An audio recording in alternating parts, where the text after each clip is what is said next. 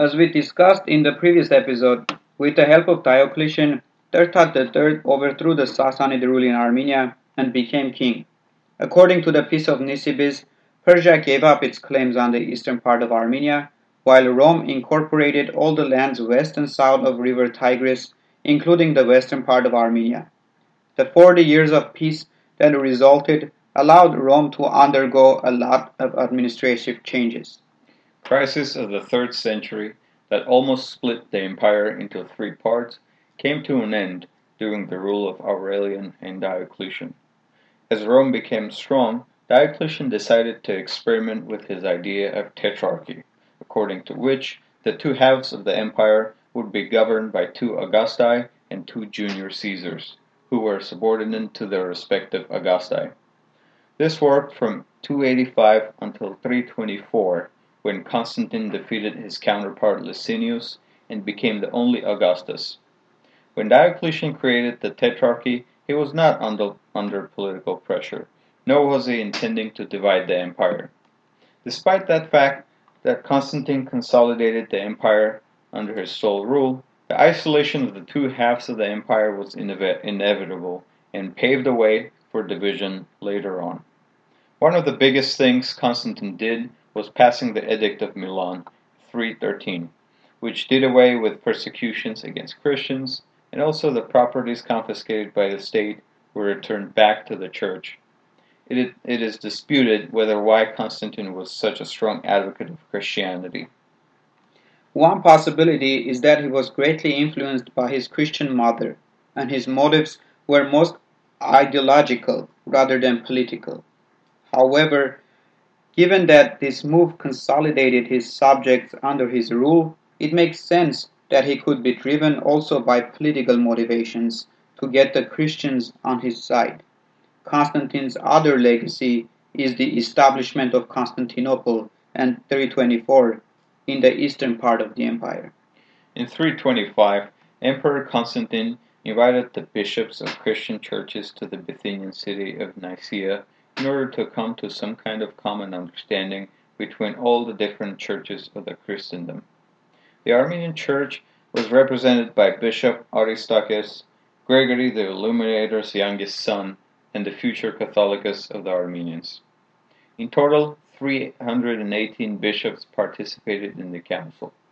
At the end of the council, the Nicene Creed was issued that clarified the basis of the Christian doctrine regarding the nature of Christ.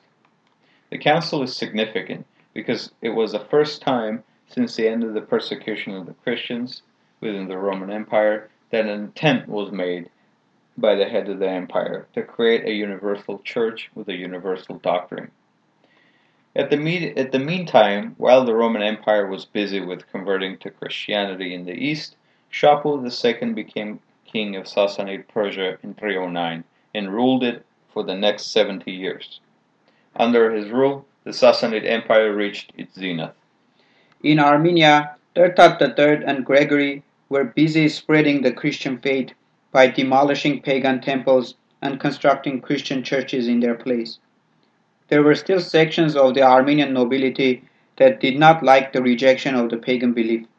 Shapur was able to rally the Armenian nobility that did not like the rejection of the old belief and incite a rebellion within Armenia against the Christian king. The noble families were also supported by various Caucasian tribes who rose against Trdat's rule. However, Trdat was able to put up a fierce resistance and quell the rebellion. Seeing that it was impossible to defeat Trdat on the battlefield, the nobility finally plotted to assassinate him and in 330 succeeded by poisoning the king. After Trdat's death, his son Khosrov became king as Khosrov III. For his short stature, he was given the nickname Kotak. Khosrov was able to effectively deal with the Caucasian tribes that had invaded the country and even taken the capital city Vagharshapat. The tribes were pushed back, traitor nobles punished. However, even after this, Armenia was not destined to live in peace. In 337, Shapur broke the long-standing peace agreement with Rome and started a war which with interruptions went on for the next three decades.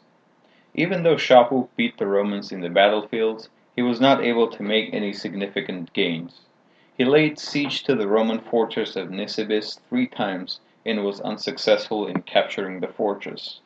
Meanwhile, in 339, Khosrov died and his son Tiran came to power in Armenia. Tiran, unlike his father and grandfather, did not have smooth relations with the church.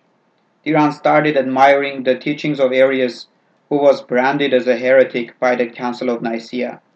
This admiration of Arian beliefs put the king at odds with the Catholicos of the Armenians Husik, who was Saint Gregory the Illuminator's grandson and was married to Tiran's aunt. When, due to Tiran's new beliefs, Husik refused to allow him to enter a church during the feast day, enraged Tiran ordered the death of the Catholicos in 347. At this time, Shapur and his invading army had taken control of Armenia, and King Tiran, with his family, was a prisoner of the Sassanids. Shapur tortured the Armenian king and blinded him. The enraged Armenian nobility gathered its forces and with the Roman support was able to put up a resistance against the Sasanian forces, push them out of Armenia, and free Tiran and the royal family. However, the blinded king was demoralized and in 350 abdicated the throne in favor of his son, Arshak, who became king as Arshak II. At the same year, Shapur had to halt his war with the Romans in order to deal with the uprising by the Scythians within his own domain. The struggle against the Scythians lasted for eight years, until they were brought under submission again and signed a peace treaty in 358. The details of the Second Persian-Roman War were passed down by 4th century Roman historian Ammianus Marcellinus. In 358, Persians attacked Armenia from south and put the Roman fortress of Amida in current, in current Turkish city of Diyarbakir under siege for more than two months, after which the fortress surrendered. According to Marcellinus, Constantius II arrived a little late, but was nonetheless able to take the city back and rebuild it.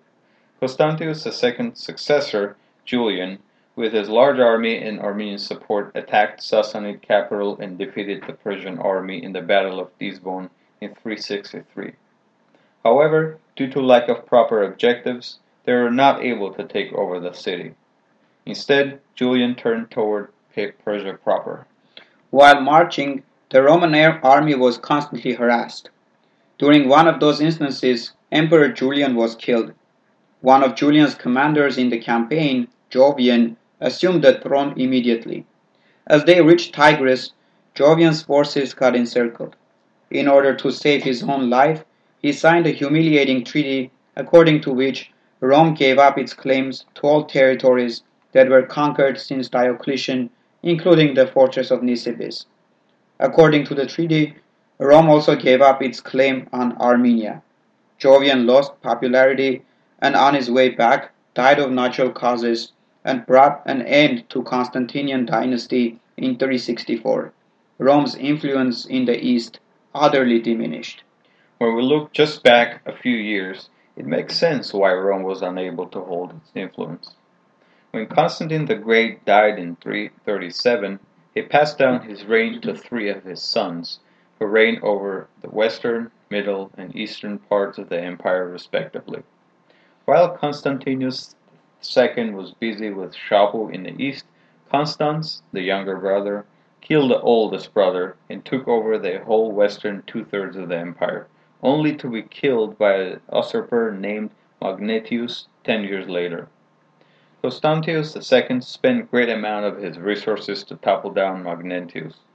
All of Constantius's brothers were dead, so he assigned his cousin Julian as the Caesar in the west against German invasions.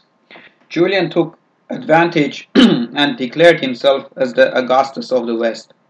In 361, Constantius II not only had to fight against Shapur, but also with his own cousin Julian he did not reach the central part of the empire in order to confront Julian and died in the same year. One can see how badly this civil war weakened Rome.